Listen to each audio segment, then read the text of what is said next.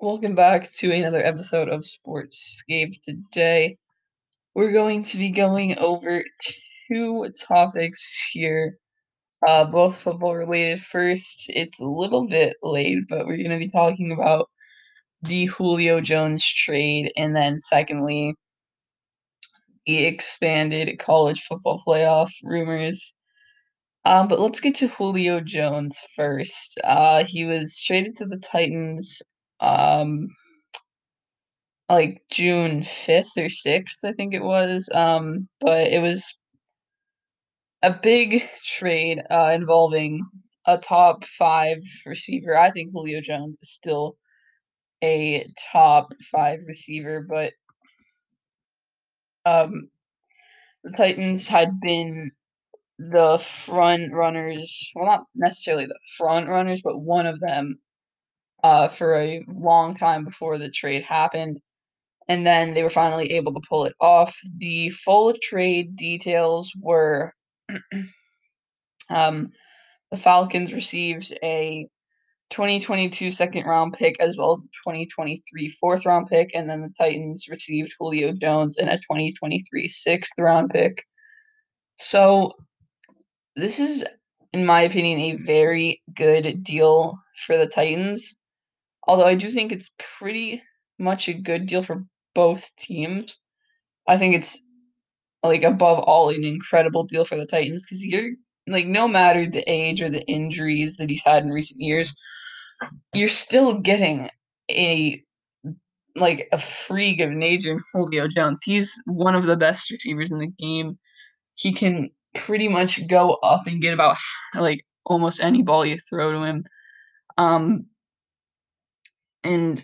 with the targets that they lost over the offseason, Corey Davis, who had a pretty big season in 2020, and then decided that he was going to go and be the number one guy in New York, which I'm excited to see how it turns out. I think he'll be pretty good there, helping Zach Wilson develop in his first year. And then you've also lost Jonnu Smith, your tight end, to New England. So they were a team that was really in need of another big-time target, and they definitely got one in Julio Jones. He's been one of, if not the best receivers of, this generation. And by that I mean, probably, 2010 up. And he's still one of the best in the game.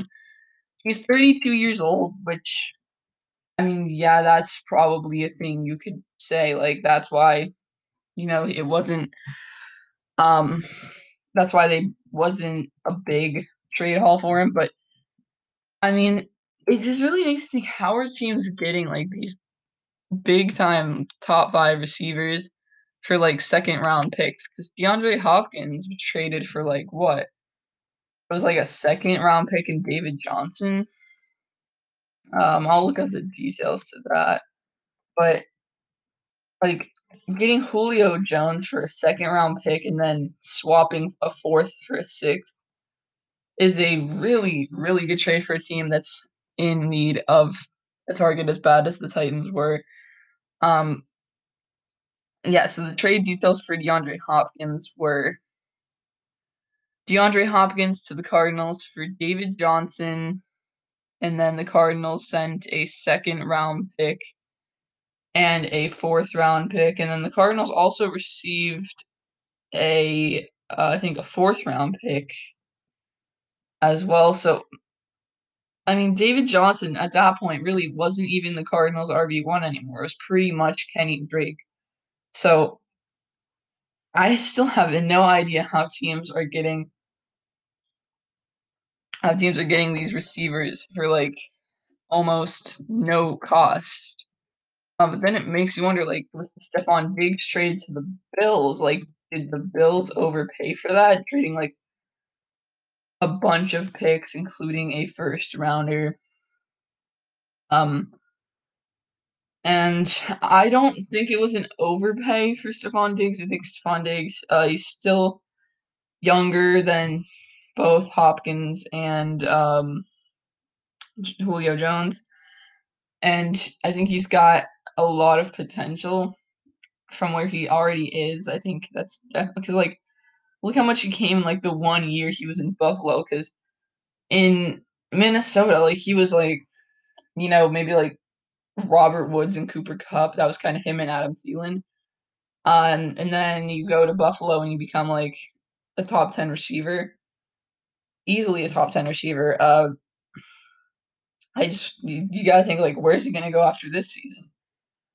So I don't think it was really an overpay because the Bills gave up, like, a first, fifth, and sixth round picks in last year's draft in 2020 and then a fourth rounder in 2021.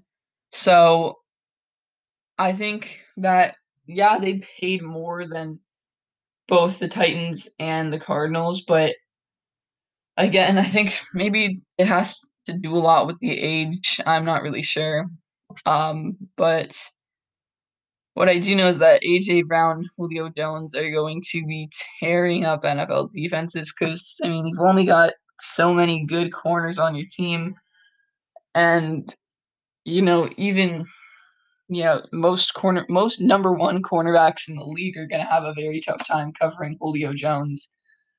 So, I mean, you leave AJ Brown on the CB2, it's going to do a lot of damage. I mean, I guess maybe you could put, like, maybe you could double team Julio Jones and then put your, with two other corners and then put your CB1 on AJ Brown if you, that's, I guess, a strategy you could go, but I don't know if teams really double team players anymore. But I also thought this was a good deal for the Falcons. Because, you know, there were rumors that they weren't even going to get a second round pick. I pretty much thought it was going to be like a second round pick and a sixth round pick, which is pretty much what they got. And so I think that they found the value. Does it necessarily match up to the value of Julio Jones? Not really, but you get rid of a player who doesn't want to be there. You offload a big contract, and you also get back some value in picks. So it's not a bad deal for the Falcons. I think both sides came away relatively happy. I think the Titans definitely became the more happy team, but the Falcons have to be at least content with the value that they got. I think it's a pretty much, I think it's pretty, it's not great value for Julio Jones, like I said. I mean, he's the top 5 receiver, and you traded him for pretty much a second round pick and a sixth round pick, but he is 32. He's probably already hit his prime. I don't see him getting much better than where he is with his age, but he's definitely still a great receiver, and he did find some decent value. So it's not a terrible deal for the Falcons, but I do think this was an incredible deal for the Titans. Now on to the college football playoff. There have been rumors about the 12-team format. They've been under pressure to change it because I don't think I know, like, a person who doesn't want more teams in there. And for good reason. I mean, the college football playoff is supposed to be like this whole thing that's like, oh my gosh, like the best 4 teams going and playing each other. But most of the time it's just Alabama and Clemson blowing out the lower seeds and then playing in the national championship. And, like, the national championship, like, that's nice to watch, you know, the best 2 teams. But, I mean, the whole semifinals, which is, like, the more, you know, like, it's supposed to be, like, the better, well, not necessarily better game, but it's supposed to still be a very interesting game. And it really just hasn't been that so far. So, but here's how the 12-team bracket would work. So the first 4 teams, the top 4 would get by. So the original teams, the teams that would have been in the 4-team college football playoff, basically get the bye week to or past the first round. And then the other teams play each other. So it would be the 8 versus the 9. So here, no, it would be the 5 and the 12, the 6 and the 11, the 7 and the 10, and the 8 and the 9. And then the winner of the 8-9 game would play the 1 seed. The winner of the 7-10 game would play the 2 seed. The winner of the 6-11 game would play the 3 seed. And the winner of the 5-12 game would play the 4 seed. So I definitely think this is a step up from the 4-team playoff format. I think it's going to be really interesting to see, you know, like if a lower team can actually pull off an upset, if it happens. This isn't set in stone at all. It's just been rumored that, you know, if they were to change it, it would go to this. And apparently there is some belief that it will change in the near future. I don't know about like this upcoming season, but I guess we'll have to wait and see on that. But I do like this. I almost like the 8-team one a little bit better because I don't know. I just think like, I mean, this one's not bad. I guess they're both good. But I don't know. I kind of like the 8-team one better. But anyways,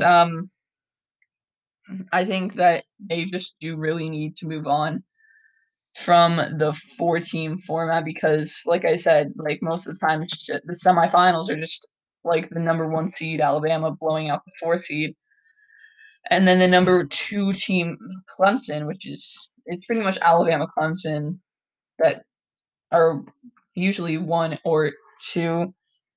And then, yeah, so just those 2 teams blowing out the other teams and then playing in the other national championship game. And, you know, there really hasn't been too many good college football playoff games that I can remember. I mean, yeah, you had Ohio State Clemson but this year, but, I mean, I think that was really only, like, a good game because so many people believed that Clemson would have come back to win it. Really until Ohio State went up like 28 in the 4th quarter. I don't know if they went up 28 in the 4th quarter. I know they were up like by like 21 at some point. And even then people were still like, Clemson's not done yet. Like they might come back. And so I think that's really the only reason why people thought that was a good game. But I think the best game probably in college football history, or not college football history, but college football playoff history, from what I can remember, it's that Oklahoma-Georgia game. Baker Mayfield.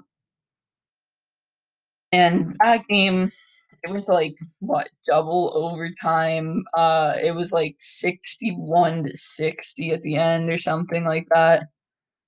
That's what the college football playoff is supposed to be. But it just hasn't been that since for most of the game. Yeah, it was 54-48 Georgia. It went to 2 overtimes. And it was a really back and forth game. And, you know, that's what people want to see from the college football playoff. And I think you're going to get a lot more of those if you make most of the matchups more even. I think you're going to get a lot better results, like from the 8-9 games. Even like the 10-7 games, or maybe even the 12-5 games. Because like a lot of times, you know, you see a team that's like ranked probably like what, like early 20s, late teens, and you're like, this team's really good. Like they might, if they got the chance to play one of the bigger teams, like they might pull off a win, but they just never get the chance, and you'll never know. And I think that's happened to a lot of teams. Think like Cincinnati, I think they could have had the chance to go out there and knock off one of the big teams, but they just never got the chance and they couldn't ever do it. Texas A&M is a team that a lot of people thought should have deserved it and could have beaten a team like Alabama, who was the 1 seed, but they've already had technically a chance to beat Alabama and they didn't win the game. So that's something you could definitely say is like, well, if they've already had the chance to beat Alabama and they've lost it, then why do they deserve another chance over the team like Notre Dame, who is a team who hasn't played Alabama yet as of that time? But, okay, so last year, I think the way it would have worked would have been Alabama, Clemson, Ohio State, Notre Dame all getting byes. Then Texas A&M would have played Coastal Carolina. Oklahoma would have played Indiana. Florida would have played Iowa State. And Cincinnati would have played Georgia. And then the winner of Cincinnati, Georgia would have played Alabama. And then the winner of Florida, Iowa State would have played Clemson. And then the winner of Oklahoma, Indiana would have played Ohio State. And then the winner of Texas A&M, Coastal Carolina would have played Notre Dame. So, wait, hold on. I think I messed that up. So the winner of the winner of Cincinnati, Georgia plays Alabama. Florida, Iowa State plays Clemson. Wait, hold on. Okay, I figured it out. So the winner of Cincinnati, Georgia would have played Alabama. The winner of Florida, Iowa State would have played Clemson. The winner of Oklahoma, Indiana would have played Ohio State. And the winner of Texas A&M, Coastal Carolina would have played Notre Dame. And I think that's a lot of a much better way to do it, you know, giving the lower teams a chance. And I think this is a way that you get a lot more teams in it without, you know, making it like too crazy. Because like some people want like the 24 team format, and I just think that's way too complicated. Because you look at a picture of the bracket and it's just like so many teams, and it's really tough to follow the format, and it just doesn't look good. It looks like too much, and so I like the 12-team format a lot better than that. And a thing that I would like to see them do with the 12-team format, so after, you know, the first round of games, then there are 8 teams left, and then it becomes your 8-team format. And then after the second round of games, then it becomes your standard college football playoff thing. So I think that, like, you know, the question's going to be, like, with those like first 2 rounds of games, like, are those going to be bowl games, or are those just going to be like games that are at the home team higher seed? And so I think that's definitely a question that they should go and answer, because it's going to be interesting to see. Like, I mean, the way I think that they'll probably do it is just have like the first 2 rounds just be at the home team, and then have, you know, the semifinals be the bowl games, because then if it's not, then I feel like you just have to create like way too many bowl games. Because like a lot of people are saying like, well, I guess actually maybe not, because now that you're taking away, you know, like 12 teams, then that basically means like you're taking away the New Year's 6 bowls. Then I guess you could stick the New Year's 6 bowls in, like, the second round of games. So I guess that's the way you could think about it. But anyways, that's all that I've got for today. So I will see you soon for another episode. This was pretty much just discussing Julio Jones and the new college football playoff. Well, not new format, but rumored format. And I will see you soon for another episode.